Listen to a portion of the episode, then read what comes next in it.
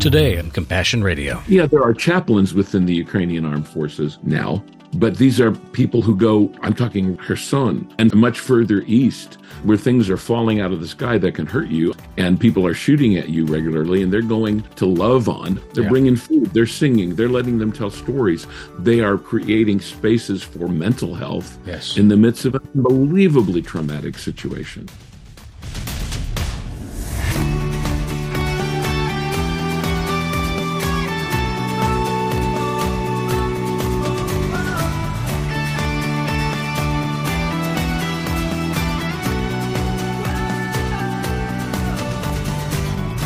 Hello, friends, and welcome back to the Frontline Journal of Faith in Action.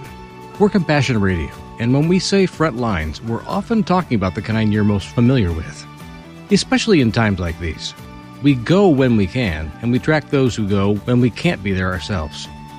I'm always grateful for the kind of first-hand reports of people who have a solid grip on practical theology, the kind of understanding of God's ways gained from working it out in real time in really challenging situations. Today's guest is just that sort of person. As we move into the season of Advent, we'll keep you updated on how God is showing up where He's needed most, today and in the days to come. We're calling this series The Shaker and the Switch, and you'll find out why later in the broadcast. Remember that this series and all of our broadcasts are available online at CompassionRadio.com and can be shared with your friends and family. So I encourage you to drop by to learn more. Thanks for how you keep in touch with us and support the work that we do. And now, to the interview. Back at Compassion Radio today is Fred Heumann of Music Works International and Serve Ukraine. He's given us the inside tour over a number of years here, what's happening with the evangelical outreach across that nation, how it has established itself as a key motivator of change and progress in the nation, even before the danger of invasion began with Russia. And he's got a lot to get us updated on. Fred, welcome back to Compassion Radio. Always great to be back. And you're right, it has been too long and there's so much to cover. I hope I can be terse. Well, we'll do what we can in two or three programs worth here. Now, back in 2017, you invited us to come over and see it for ourselves. And we made the effort in that year to travel with you, walk the streets, get to meet your friends, and stay with our friends at the Ukrainian Evangelical Theological Seminary there, which was the new home of a lot of Norm Nelson's legacy library. He had quite a theological library of his own here in the States. He donated most of it to the international community, and you helped curate what is now being used as an English wing of the library. So those who are studying theology across many different realms of study and different theological perspectives was broadened greatly by Norm's additions to that library, and we're glad to have provided that. The fact is that UETS has been designated kind of a core or a major library there, so it's become a research place for lots of different libraries in the country. So Norm's collection definitely gave a huge contribution to that. They're very excited. And a lot of our listeners here in the States contributed to the relocation of that library and committed themselves to make it happen. And we're grateful for their involvement with us. And there's plenty of opportunities now looking forward, even in the midst of a war right now, to continue to be pouring into the church there because they're not just doing churchy things. They're doing restoration work. They're doing rescue work. They're on the front lines of faith in every way you can imagine.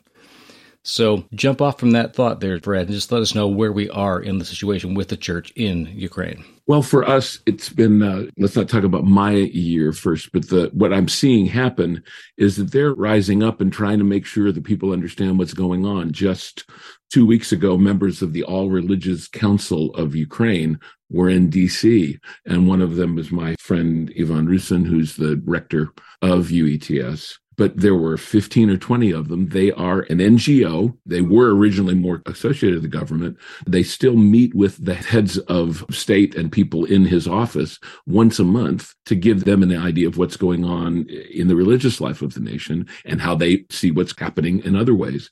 And a delegation of them were in D.C. They did, among other things, meetings with senators and others. They did an interview with the Atlantic Council and the four members of the National Religious Council. An Orthodox archbishop, who is a main spokesman for them, the head imam of the Muslim community, primarily in Crimea, the head rabbi for Ukraine, and Ivan. Yeah, I think pretty much everything else mainline to evangelicalism. Well, yeah, and he is really a bishop in the Ukrainian Evangelical Church. That's the name of the union or the denomination. It was on C-SPAN. It was everywhere. And they were saying, we cannot believe how many people are believing Russian propaganda. Yeah. That this is just an internecine quarrel, that the president is trying to get rid of religious freedom. No, they clearly stated that the problem is with the Russian Orthodox Church, let's call it that, the Moscow Patriarchate, and that they have been infiltrating the country for years. In that church, they found contraband materials and Russian propaganda. The actual church buildings there in Ukraine. Well, yeah, in church buildings as well as in the church. Yeah. They're trying to deal with that. In fact, there's a proposal now to outlaw them, that branch of Orthodoxy in the nation, because they found so many problems. The head rabbi said, I know that they recruit these people. Says because after the country was liberated, they tried to recruit me to report to them and to spy for them. So that's a major concern of theirs. And they, again, is the Russian military.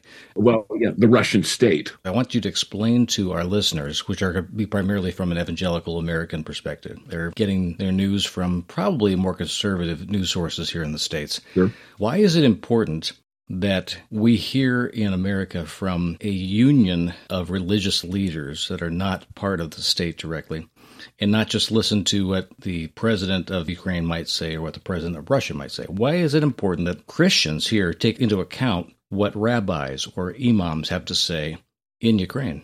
Well, that's an excellent question. The unique thing is, at that particular event, those were the four. But there was the head of the Pentecostal Church, of the Lutheran Church of Ukraine, et cetera, et cetera. In this particular meeting, they set it up to be as extreme as possible. Mm-hmm. The beauty of that is these men are united for their country. I think it was said very well that we are not about saving our land. We're about preserving our values. They all have shared values because in some ways the old saw from the American Revolution is the enemy of my enemy is my friend. Yeah. They agree on one thing, the values of religious freedom that Ukraine has stood for, they must preserve. And they're united on that. We know that there are plenty of strong, faithful people in Russia that are going about the work that God's got them doing throughout the country. But I have a sense from having been that close to it and meeting your friends that there really isn't a sense of freedom of conscience right now in this current iteration of the Russian Empire. Can you explain how Christians in Russia feel or are treated or are led in such a way that leads them to be more aligned with the state, political, and military apparatus? Well, I can't speak for all my brothers and sisters in Russia, but I do know this, that most people in the Russian Federation get their news from television. Mm-hmm. Guess who controls television? And the 3 or 4 channels that actually have news. It'll be straight from the state. Yeah, if you call it news, it's straight propaganda. And so they're believing what they hear on TV. You know, everything I need to know, I learn on television. And so they're repeating that. Even some churches have moved into that. I was intrigued to see yesterday that person that I know who's been doing worship training in Russia for a long time had a conference. This is an American missionary who's there, who's been serving faithfully there for a number of years. And they had 125 people together for that purpose.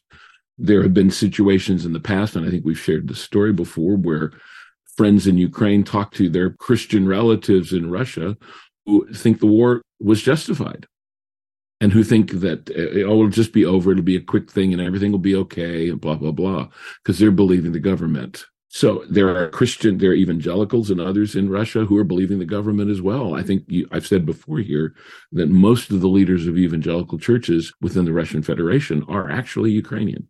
And so they have strong links there, but they're listening to the state. Okay. And there's been such struggle and stress and strain in those relationships as a result. To listen to Ukrainian religious leaders, you're seeing people who are united, who can speak directly to the situation, who have a stake in what's going on, but they are not the government. They're on the front lines, many of them delivering humanitarian aid or supporting those things and trying to keep their churches together. That's why we need to listen to them, and that's why we need to realize that, especially within the Russian Orthodox Church, the head of the Russian Orthodox Church was actually used as a spy before. Yeah, I read that again. There's definite information to back that up. Long before this current situation. Yeah. Oh, gosh, yes. Yeah, that's his background. And so it's very weird. There's a strong relationship, unfortunately, between Kirill and Putin. Kirill is the metropolitan. So let's talk about the why bothers. There's plenty of Christians in the U.S. who have been fed plenty of questions of their own to ask, what's in it for me? Literally, that seems to be the kind of spirit of it. Why is America interested, or should be interested, in what's going on in Ukraine right now? I mean, it's still being asked, and it's not being answered frequently enough, I think. What does it matter to us in the West, down to the brass tacks here? Well, it does matter. What's the national interest of America in the current conflict there? The national interest, and I was glad to hear these religious leaders say the same thing, is that if Putin is not stopped, he will continue. And we're looking at values, especially in Ukraine, of religious freedom of expression, freedom of travel. So much of the Ukrainian church, evangelical and otherwise, is working in the former Soviet Union in many different ways, especially in the Central Asian republics. And they want to continue that. The Crimean Tatars are the native people of Crimea, that peninsula that you hear about so much. People don't know what that means. That's in the Black Sea, that the southern part of Ukraine. That was the first thing that Russia took over in 2014. Most of the Tatars, that's their homeland. And they've been kicked out for the second time. They already know what it means. The people in Estonia and Latvia and Lithuania, the Baltics, even Poland. Again, just recently, the last couple of days, Medvedev, who is the president in between Putin, so Putin could continue to be in control, has become more obnoxious and more outrageous than Putin. But he's threatening Poland again. Yeah. So all these countries that we are allies with politically, and we have strong links to in Europe, and basically the cradle of democracy is at stake. From a value perspective, it's hard to talk about this with not sounding political, but frankly, it's what Ivan told me. He said, it's our values, not our land. It's our values, and that's what's being done. The religious leaders said again, Putin said, well, we're coming to save these Russian speakers. Guess who the people are he's killing in eastern Ukraine? Huh. Russian speakers. It is unbelievable. So the threat is to Europe. The threat is to our way of life. The threat is to our allies. The threat is to the continuing world order, which, frankly, is happening in a number of different ways. Compassion Radio will continue to keep bringing you encouragement from the Word, inspiring stories from the front lines of faith, and awesome opportunities to make a difference for the kingdom around the world. But we need your help right now to continue doing just that. Please take a moment today to consider how you might help us to accomplish our unique media ministry and mission. Just visit our website, CompassionRadio.com, or call our toll-free order line, 1-800-868-2478. Our mailing address is P.O. Box 77160, Corona, California, 92877. Again, that's Box 77160, Corona, California, 92877. And now, back to the broadcast. The threat is to the continuing world order, which, frankly, is happening in a number of different ways. There are plenty of people, Fred, that believe that we need to upset the apple cart here. We need to reset, even on Western civilization, that there's something that we need to, quote, recapture from before the current liberal regime of multinationalism. That needs to be reinstated, or it needs to be reinforced or rebuilt based on a notion of a Judeo-Christian state, which was America from the very beginning. There seems to be that kind of philosophy that we're building. They can't use the word theocracy because that has negative connotations, but that's what they're aiming for. They want to see Christian national identity become the core value upon which everything else is built. It is not, for me, just a political question. It has very much to do with the soul of the church. Yeah. What would you say to those who are thinking that they expect freedom and values to be restored by making a certain brand of Christianity ascendant, not just in religious life, but in political life? You're just throwing me in the middle of it, aren't you? Well, you've got opinions on these things that are based actually on fact. I do. I'm not sure that America was ever a Christian nation. There were Christian principles there, and I think we've misread early history. The other thing is, in church history, every time the church has become intertwined with the state or identified with the state, i.e. Constantine, it was not a good thing. I don't think our brothers and sisters who are in the catacombs would understand at all the kind of thing that people are trying now to enforce. The church, like it or not, has been at its strongest when it's been forced underground. Not that I'm recommending we get forced underground, but all of a sudden we think we are about political salvation. And we forget that we're supposed to be serving. We forget who we're supposed to be standing up for. We forget that we answer to another kingdom.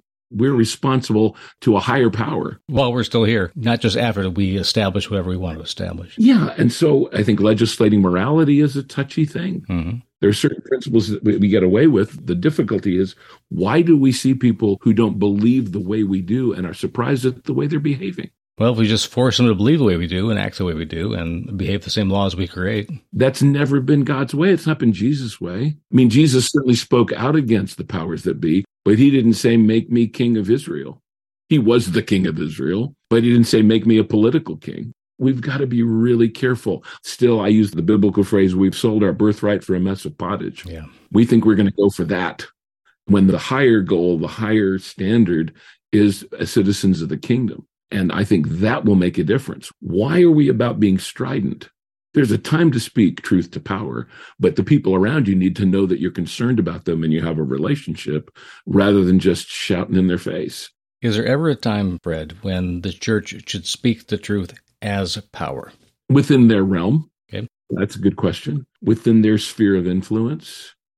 Obviously, they're responsible for their people. I mean, certainly there's a lot of sermons that ought to be said about the Sermon on the Mount. Yeah. You know, that's the power. We have to speak within our realm, but also then choose where we speak. I've had people confused when I've said things like, if we really want to be living in a kingdom under a king, we better listen to the king's words and actually focus on the red letters to start with and build from there. It seems like we don't quite understand that the rest of the New Testament is to amplify and to solidify the principles that Jesus had already uttered out. They all knew what the sayings of Jesus were, and they were trying to work them out, figure out how does this really work in a new kingdom.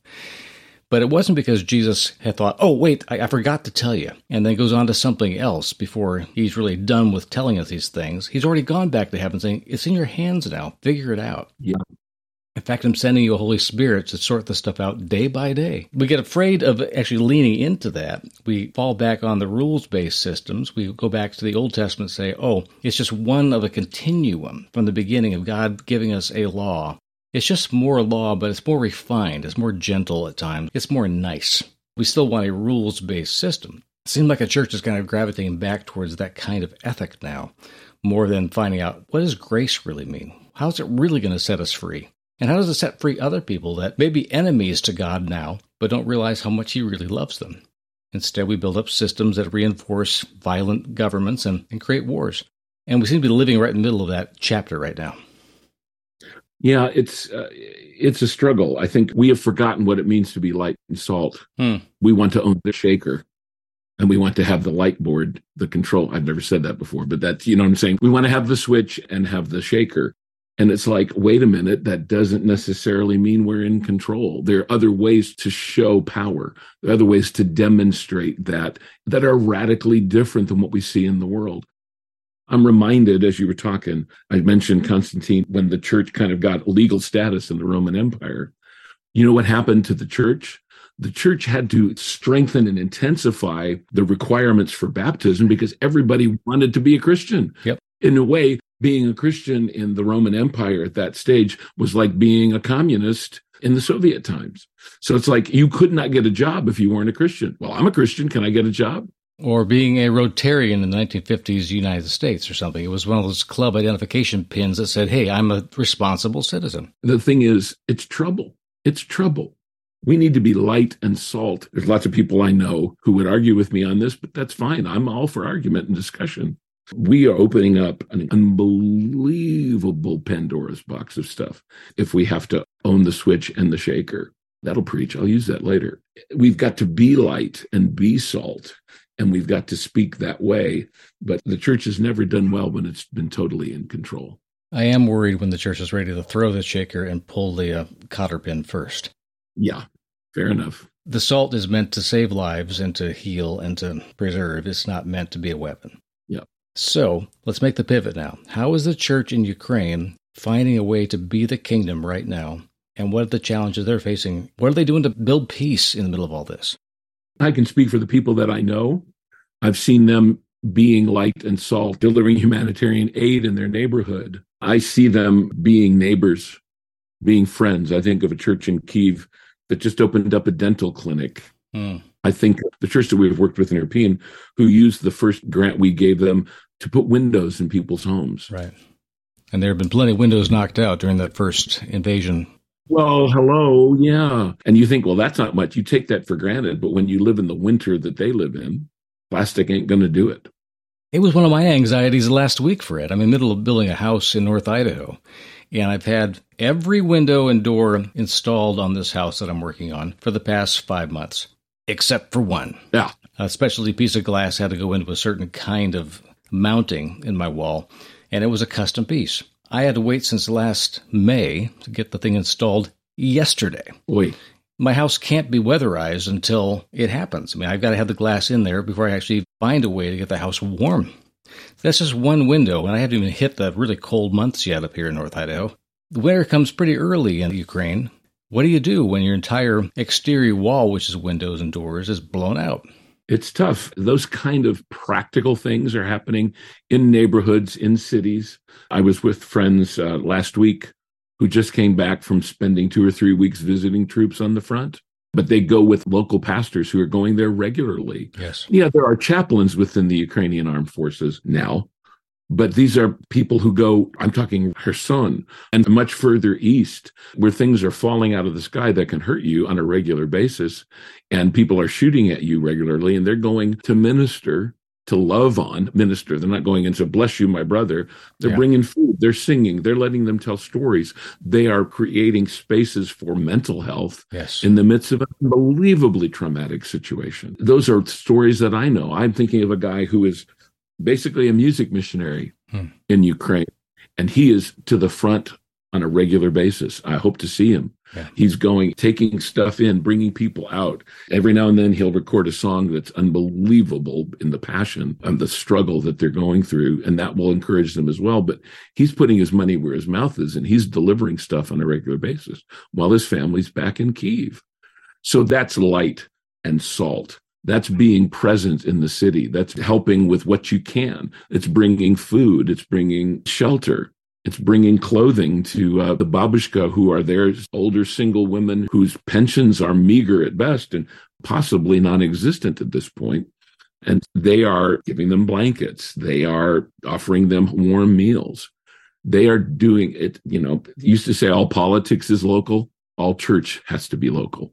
And that local church has to travel if necessary. Yeah, so it's wherever you are. There are pastor friends you and I have that are on the front lines every week because they're doing the essential ministry of dragging people out of trenches who are injured. Yep. We supply these particular pastors. You and I spend time communicating with them regularly. For them, they feel the intensity of the conflict and the anger that goes with it, but they also are committed to a kingdom ethic.